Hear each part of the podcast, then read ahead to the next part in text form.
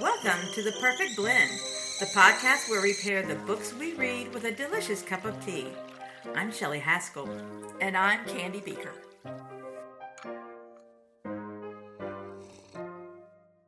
Hello. Wow. Hello. I'm starting my break. Today was my first day of vacation. I So Happy Easter break. That's right. I enjoy break all the time. Just saying. Clink. Here we go. Clink. Clink. Mm-hmm. Ah, mm-mm. What do you? Mm-mm. What's in that cup? Oh, I can't tell you yet. So we got to talk about the book first. La la la la la la. Shelley's going to tell us about the book, and then Candy's going to tell you about her tea.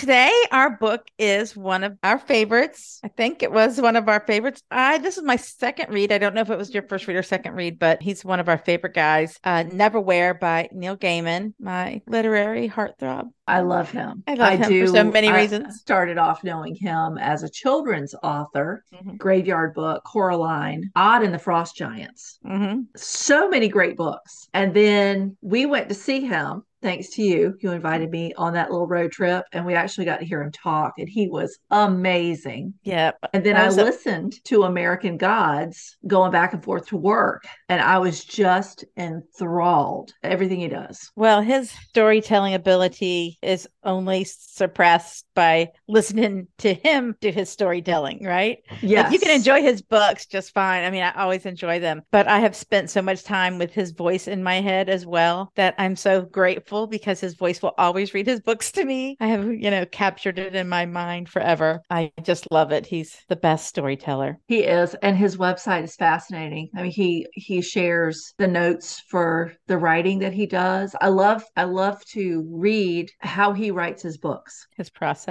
His process to me is fascinating. I always think that's fascinating. I mean, I dove deep into that with Ray Bradbury, and Mhm. I still think about him in the mornings, but his routine versus my morning routine.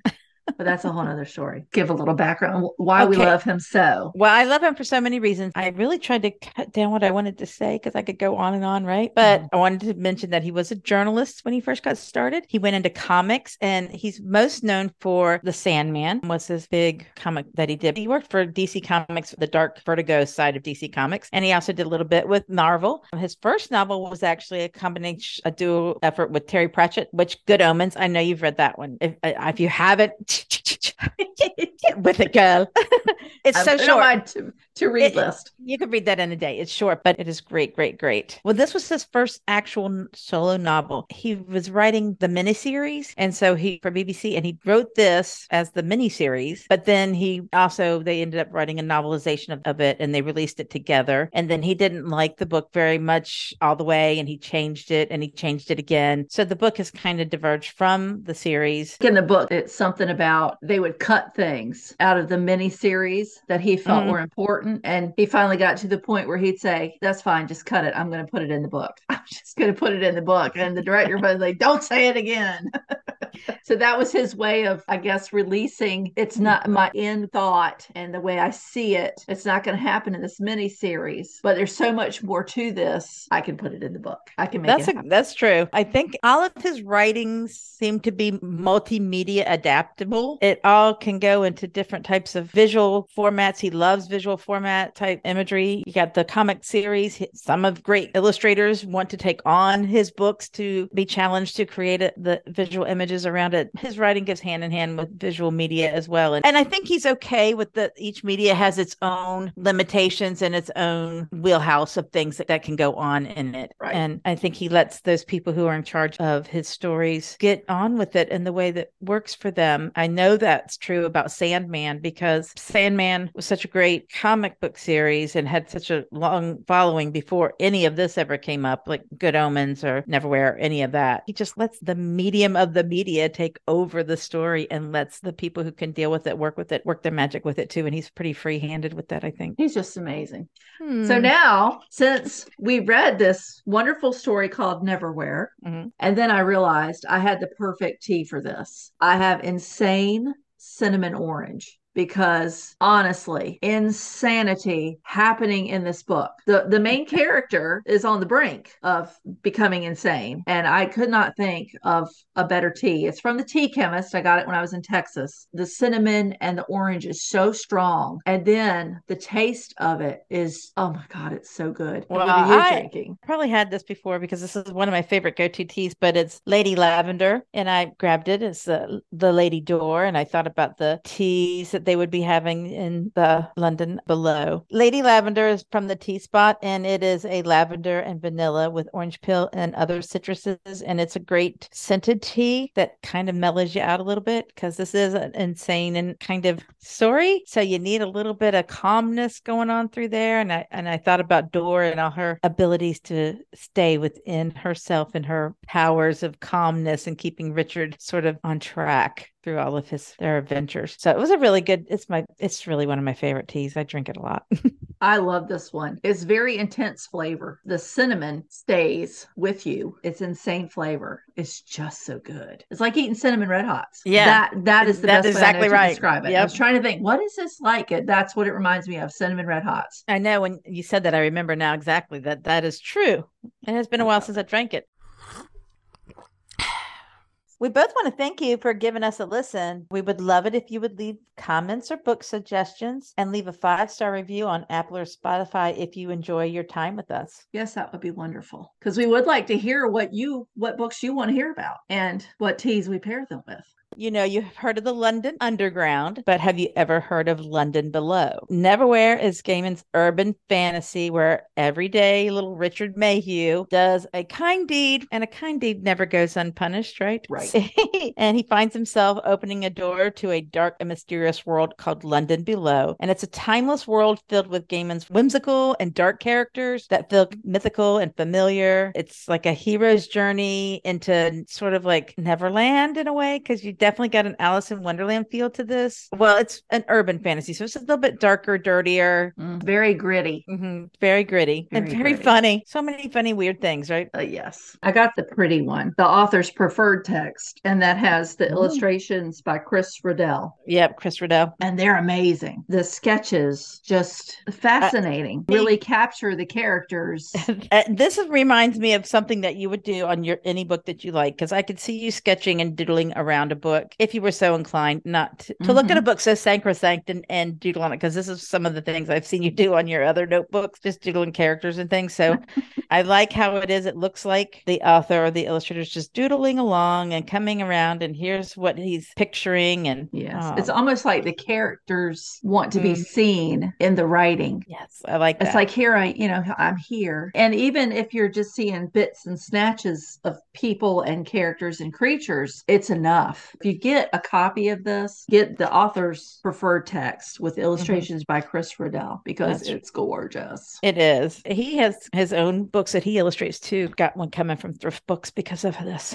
I want to sit down with a sketchbook and I want to practice because everything he does, it's all pencil. It's all pencil sketches. Mm-hmm, mm-hmm. and they're amazing and it fits with that london below that Mhm. gritty dark atmosphere Yeah. i really you know what this book reminded me of it reminded me of the hobbit Oh, really? because richard mayhew our main character he goes along with whatever people buffet him he just goes that way he really doesn't have a thought about where he wants to go where he's going with his life. He just wants to kind of be left alone. He doesn't want to be bothered. The hobbit didn't want to be bothered. He loved his life the way it was. And richard mayhew may not have loved his life but he accepted it for the way it was. He was just going to go along with it whatever happened. And they both got thrown into a dangerous quest and it takes them to all these dangerous places. And he has to do all these things that are above and beyond his skill set. And everybody knows it. The dwarves knew it with the hobbit. Bilbo baggins they made fun of him all the time and they thought he was worthless. Mhm. and then everybody that richard follows through London below tells him he's not going to make it. I mean, You're not going to be here tomorrow. You're not going to be here in an hour. So don't worry about it. You know, it's just they do the hero's journey.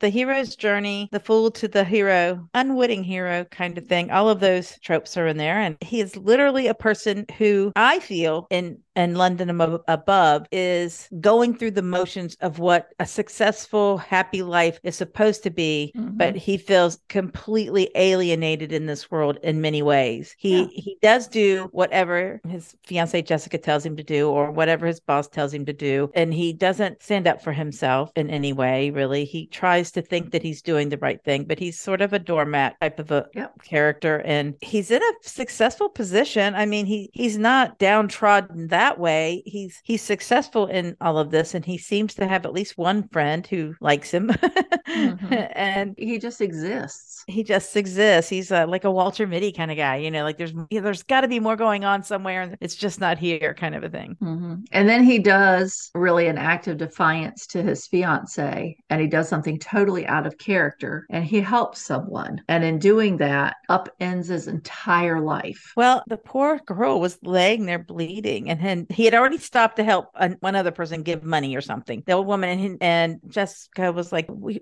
we give to charity. You know, I do my donations. We don't need to help everybody as we walk along the street." And they mm-hmm. were late for some meeting, or they're late for boss. a boss that he totally flubbed up. All of his all of his missteps the anxiety of his missteps of that day really got to me. I really felt very anxious about the not having the reservation and just all of these important things. It really got to me. I it literally made me him. nervous. And then then this situation and and it's like he could not pass by somebody who was bleeding laying on the street there's that part of if we're looking at social commentary here too there's this this bustling business person who's just got their life going on and doesn't want to stop for anybody or anything jessica as Mhm. some capitalistic whatever. And then richard's ability to see the everyday person or see the homeless see the downtrodden. And it shows you that maybe he is being in the successful level of business in some way. Maybe he's alienated because he doesn't really fit that mold either like on that level of like he could have been a social worker maybe and he might have been happier or something more humanitarian in nature than what he ended up doing because he felt maybe he was riding to be a success in somebody else's eyes i mean obviously jessica's trying to push him in all different directions but Well, yeah he's so moldable. Mhm. She can mold him and push him and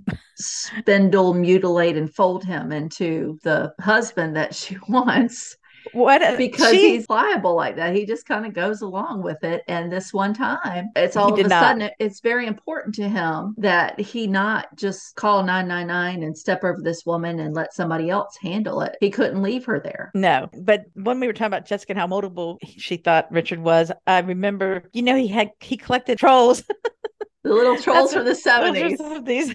but she was so impressed with Stockton and his collection of angels. And she says, All great men are great collectors or something like that. she pictures him as like, Oh, he is on his way to be some great because Right. he too has weird collections.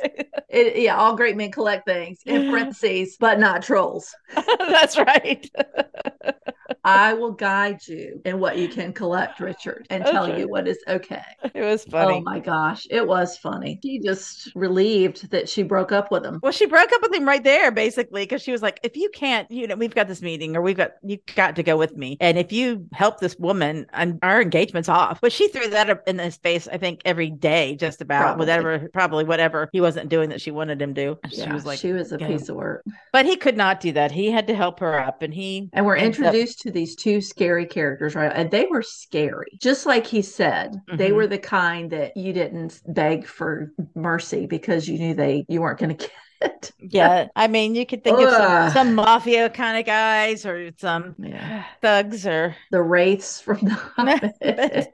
Right. They Ah. were okay. We're talking about Vandemar and Croup. So it's Mr. Vandemar and Mr. Croup, and they are the reason Door ends up in London above. Let's just say she was getting Mhm. away. But when they c- come to Richard's house to try to collect her, and they come with some, I don't know what they said is like, no, we're not the police. But they are very scary, but also this dry wit about them, yes. about their caricature type style. They're big and dumb and uh, yes, and then also the crafty fox kind of style and the big dumb galoot kind of The wolf. guy. Yeah. They reminded me of Mr. Kidd and Mr. Wint from Diamonds Are Forever, the James Bond movie. There's Mr. Kidd and Mr. Wint, and they're going around killing all these people, and they're always telling these really dry jokes and things. And so I, I immediately, as soon as they started their rapport, I was just, oh my God, that's Mr. Kidd and Mr.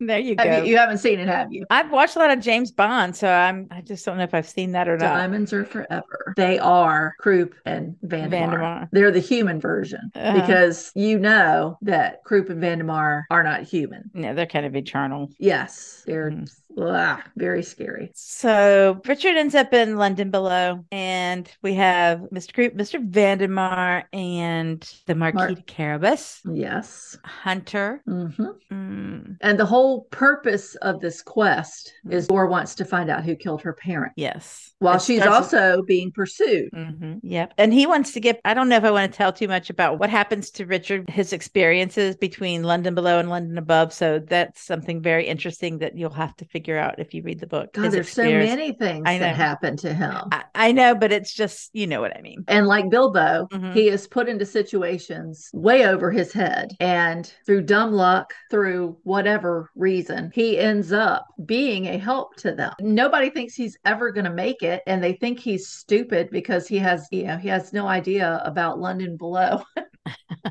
he's asking uh, questions I would want to know. And they, you know, they treat him like, why don't you know this? You stupid. You're not going to make it. Just shut up. You're going to be dead in an hour. He just reminded me of Bilbo Baggins. I concur. You're right. London Below is a dystopian kind of timeless, maybe time bubble-ish type of a place where things are pieces of ephemera through the ages have gotten trapped or lost or just deposited there. There is still maps and streets that are that follow the London places, but you are possibly in a second dimension and these things are not exact. Like there's this the floating market is a great example of well, one, just a great crazy market of some of all kinds of it's like a medieval market in a way where there's mm-hmm. lots of bartering and trading. But anyway it, it's conflicting because it takes place in different places throughout london below. But the first one is in harrods. It's like you could imagine the background of the harrods shopping department store and also this medieval kind of minstrels and Market, troops yeah. of markets kind of like set up inside that building. So the, the facades of things of modern day london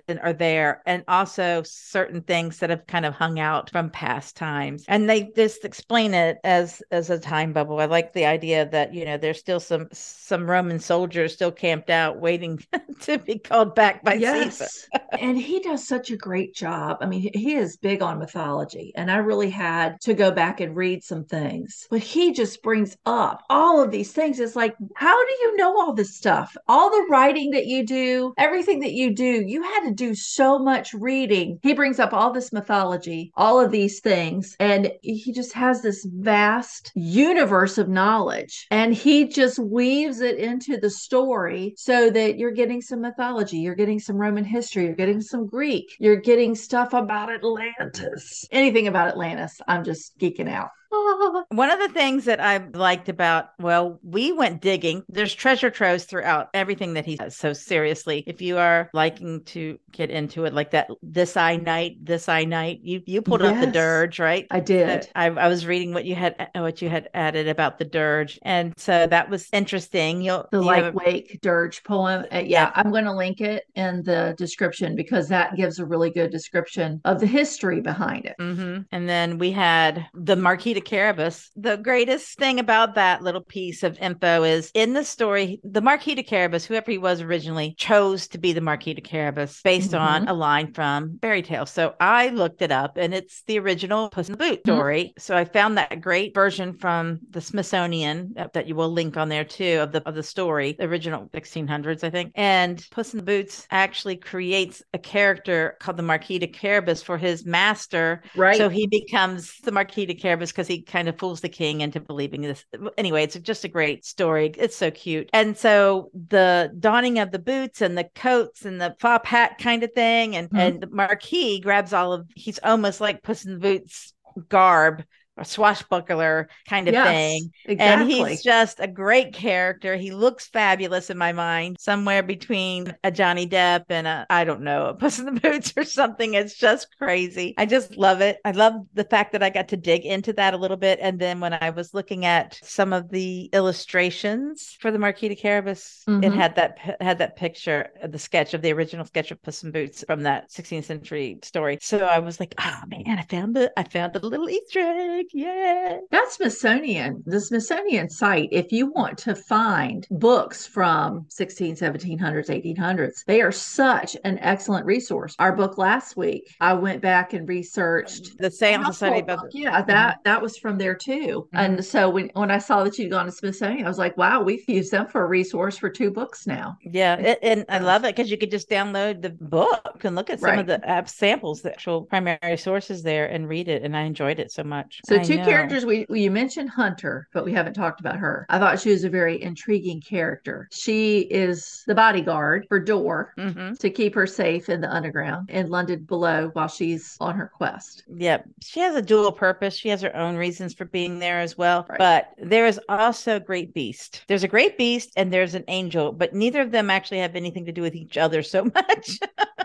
Right. but they are happening in this story. And Richard dreams about this beast Mhm. throughout. I know it's hard, right? Mm-hmm. She's tr- she's stopping her, herself a little bit. You guys are gonna love it. Yeah. The beast keeps coming up as it's like foreshadowing of something that you know that's going to come later on. And it just keeps building and building throughout the story as Richard's going through London Below and, and all these things are happening. Another thing that we were just talking about Hunter having dual purposes for being the bodyguard, barter and trade, favor for favor. Mm-hmm. you know everything is done with the giving of a favor and you pay that favor back that is a part and parcel of being in london below no matter what you're known as because marquis de carabas didn't seem like he was very trustworthy just saying but if you gave your word that you owed a favor then you did that you paid that favor back Kind of an honor among thieves yes code of honor. that was throughout the whole thing. They did that, and it didn't matter who you were or what kind of person you were. You had a favor, you stuck by it, and you repaid that favor. There were so many different characters, but subspecies of groups of people, different kinds of people, groups of people in this thing, in this story. So there was the rats and the rat speakers. There was the sewage people. hmm Yeah. There's the mushroom people. There was all these interesting yeah. people. And that's where I get all that whimsy and whimsical stuff. I, I can just I would not say whimsy for all Well, of these people. not they whimsy were and like they, you might have had a really creepier vision of it i had much more of a uh, wonderland vision of some of it even though it was muck and mud and i just had not a wonderland in like a fairy tale sense but maybe in a mm, i don't know just in an absurd way like absurd sense of whimsy artistic whimsy okay. that's how i see it Definitely interesting characters. Mhm. Very interesting. So, who was your favorite character? Hmm. Since we're talking Um, about characters, I think Angel Islington was one of my favorite characters because he's just dualistic, I guess. I liked him. really, I don't think he was, I'm not saying he was the best character in the story. I'm just saying he was one of my favorite characters. it was very captivating. Yes. very captivating and you wondered about a story. I actually looked to see if there was actually an Angel Islington, but there wasn't. you- There's a well- it's a place. it's a place. It's a place. It's a place. Angel Islington is a suburb of London, and then Angel is the area, but there's also like an Angel building Mhm. and, and it's been many things, right? A pub Mm-hmm. and things like that. So there's an area in Islington that's called Angel, and he just loves to do play on words like that, right? he does. And everything in London below is a Mhm. play on something in London above. hmm Who's your favorite character?